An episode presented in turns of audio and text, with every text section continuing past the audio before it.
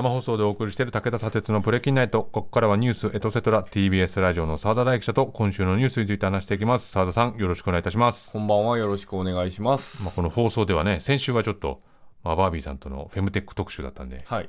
澤田さんのコーナーなかったですけどもアフタートークには、ねアフタートークにちらっと出ましたけれどもね、まあ、改めましてよろしくお願いいたします、はとよろしくお願いします。今週はどの話題からいきましょうか、はい、あのー旧統一教会の話をちょっとしたいなと思ってまして、まあ先週触れられなかったんですけど、うん。あのー文科省が、えー旧統一教会に対する、まあ、解散命令請求というのを東京地裁に出しまして、うん。まあ、それを受けて今週記者会見があったということで、うん。あの初めて行ってきました。渋谷の教団本部。ああの中に入る入りました入りまねしたはい。うん。もう普段はもう一歩でも入るなみたいなこと書いてありますけどね、はい。まあ、会見だから。そう、うん。で会見場がまあ礼拝堂みたいなところで、うん。まあ、後ろにあの、えー創設者とはい。現教祖の,、ええ。あの写真があるというのを、まあ、場所だったんですけど、うん。もう土足厳禁というあことで、ー。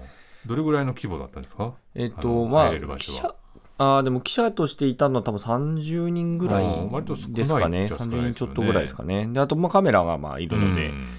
トトータルでいくと5、60人はいたっていう感じだったんですけど、まあ、あの教団の反論会見っていうところなので、うん。まあ、冒頭その、まあ、この今回のその解散命令請求を出すのにあたって、まあ、文科省側はすごい複数の、まあ、2世信者とか、うん。そこの人たちに、えーインタビューをして、まあ、その証拠を積み重ねていって、まあ、解散命令請求というのを出したんだけれども、はいあの教団側からすると、現役の教団の2世信者の話は聞いたのかと。うんいうような発言だとか、あとはもう裁判所において、まあ、主張を述べながら、裁判が民主主義の守り手になることを期待するとうんいうことで、まあ、この教団が存続できるように望むという、うん。でそのためにまあ取り組んできますよということで、地裁裁判所でまあ全面的に争うとはいはいはい。いう姿勢を示しました。うん。で同席した顧問弁護士は、こう宗教法人にとってこの解散命令請求はやっぱり死刑戦死刑求刑と同じだとかなりいうふうに、強い言葉はい、主張していました。はい。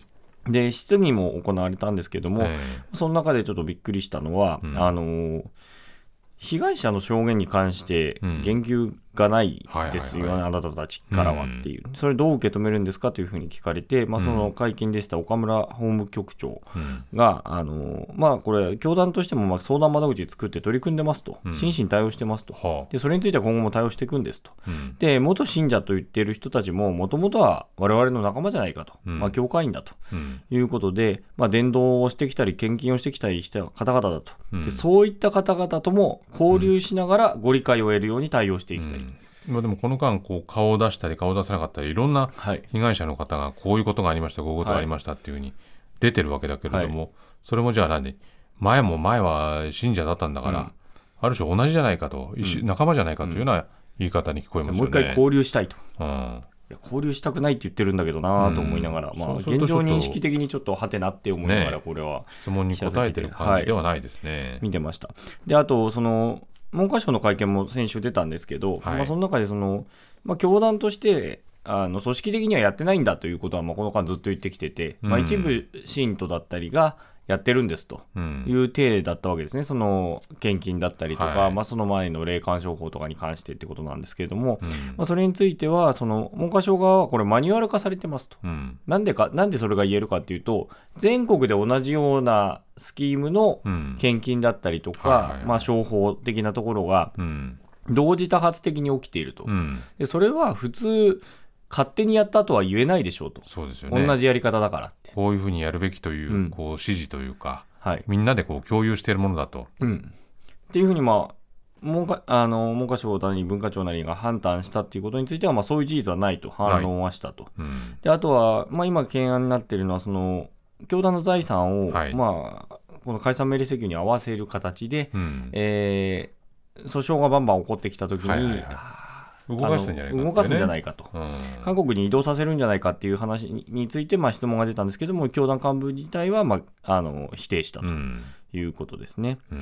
はい、で、これについては、国会の方も実は動いていて、はい。今日もう早速、あの開会初日の今日なんですけども、あの立憲民主党があの財産保全の法案っていうのをまあ提出したんですね。どういうことですかね？まあ、要するにあの海外移転をさせないために賠償金を支払われないっていう可能性が、を、まあ、なくしたいということで、まあ、それを止めると。いうような法案を出したと、日本維新の会も同じで、えー宗教法人の財産を保全するための、まあ、こっちは宗教法人法の改正案、うん。あの立憲案はその特措法的な感じで作ると、ええ。もう事実上、まあ、あ旧統一教会だけにうん。当てはまるような法律を作るっていうのに対して、まあ、こう宗教法人法自体を変えちゃいましょうっていうのが、まあ維新案で、うん。まあ、これは野党側から出てきたと、うん。で一方、与党側もまあ対応策の検討には入るとは言ってるんですけども、うん。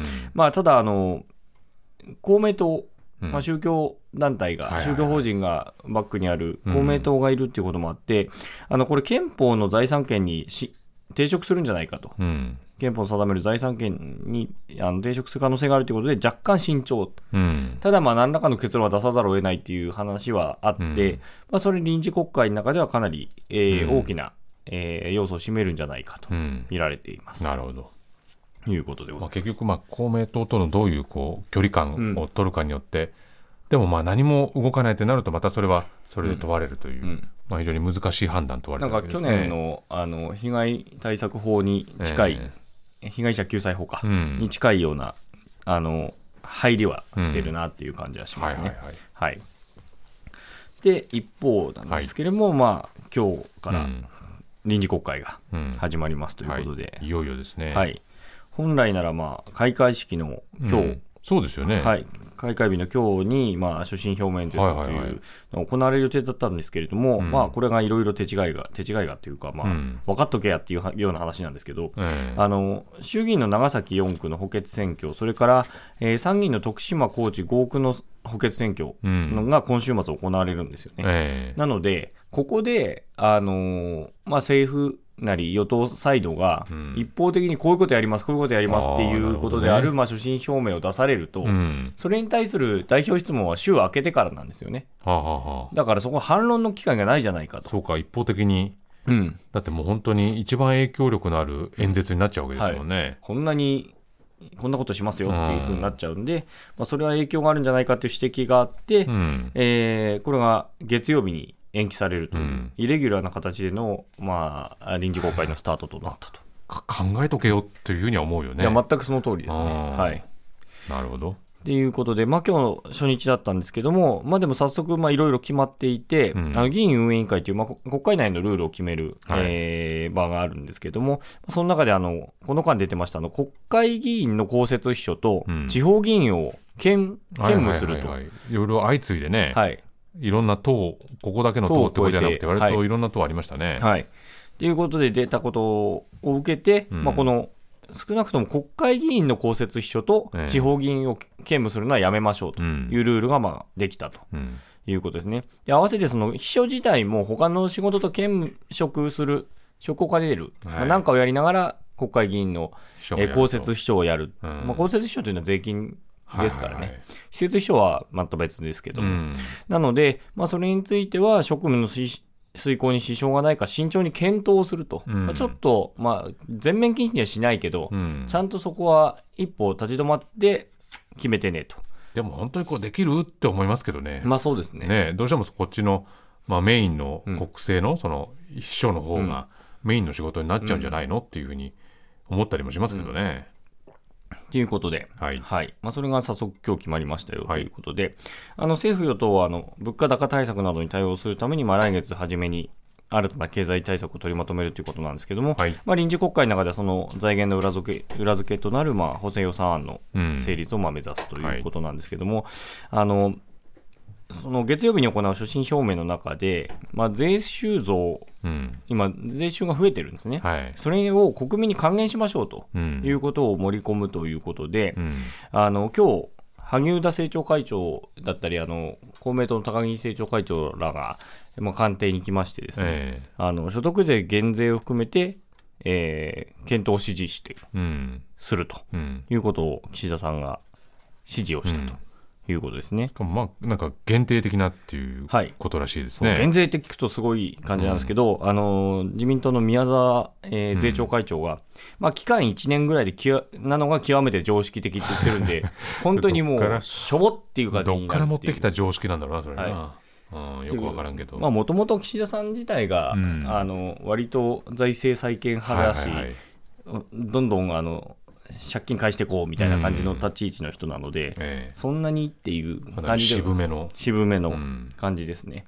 で、一方、その、所信表明にはもう一個大きなのが盛り込まれようとしてまして、それが、うんあの一般のドライバーが自家用車を使って有料で乗客を運ぶライドシェアと、はいはいはい。はい、割と菅さんなんかがね、はいはいずっ結構とね。強めに強調してましたけど、うん。まあまあ、いろんなこれタクシー会社からの反発とか実際に、まあ、安全性はどうなのかとかはい。いろんな議論ありますけど、そう。二種免許ないのに事故ったらどうするんだっていう話がまあこれずっとあって、でこれ自民党内にもタクシー関係の議連があって、なるほど。そこが懸念も示してるんですよね。うん。だからその規制改革していこうっていう派と、うん。そのいや安全大事じゃないかっていう派が、まあ、業界団体含めてってことだと思うんですけど、まあ、それはもうぶつかり合うんで、これどうなるかっていうところがありますね。なるほどね、まあ、どの範囲でやるのかとかそういうことも、まあ、どうなんだろう。少しは触れられるのかね。そうまずは特区で始めましょうなのかとか、まあいろいろあるとは思うんですけどね、うん。はい、でこれもまあ議論になるでしょうということですね、これもまあ検討段階なんで、はい。っていうことですね。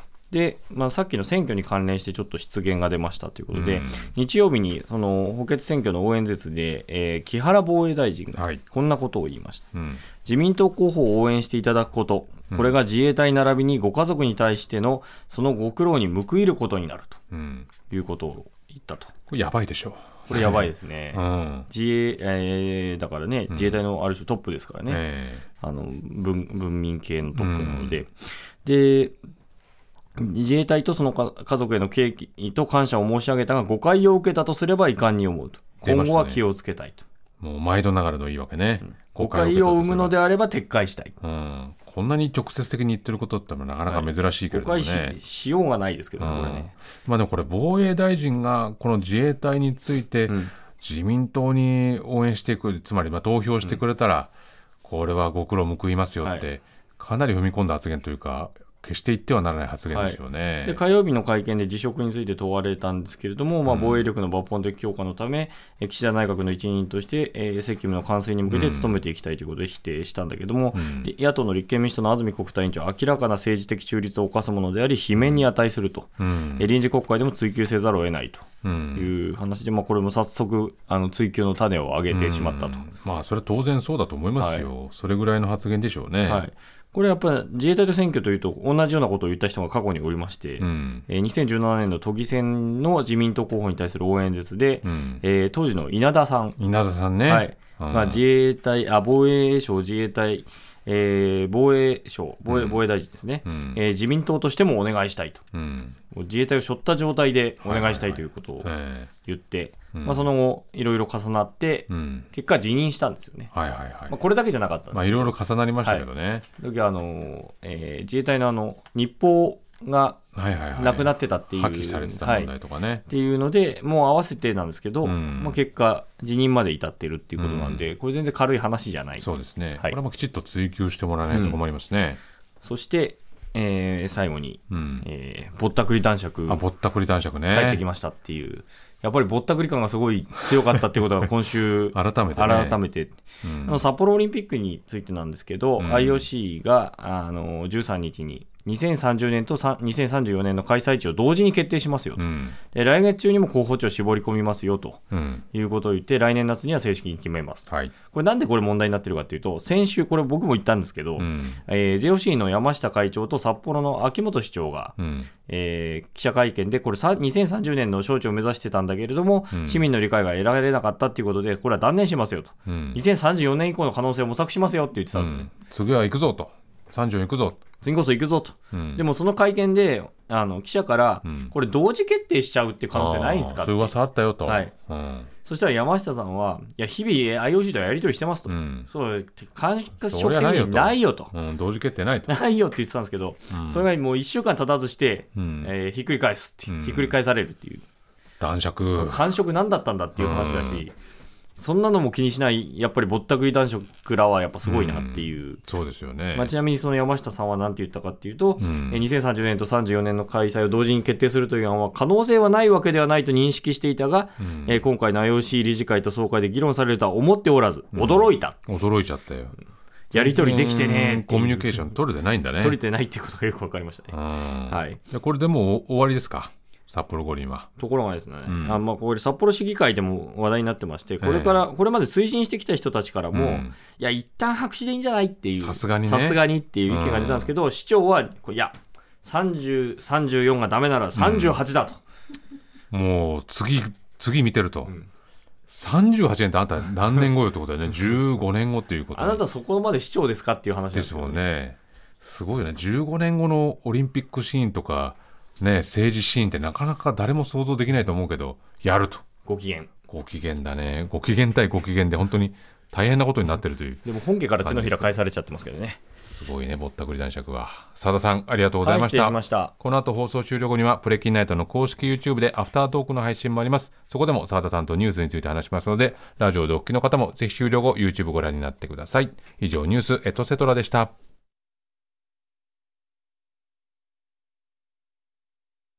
ベビーのいる生活迷える子育て応援ポッドキャストは育児中のパパママが集まる匿名座談会。夜中になるとすごいな何かわからない孤独感に襲われると言いますか、どこにも頼れない感じがして。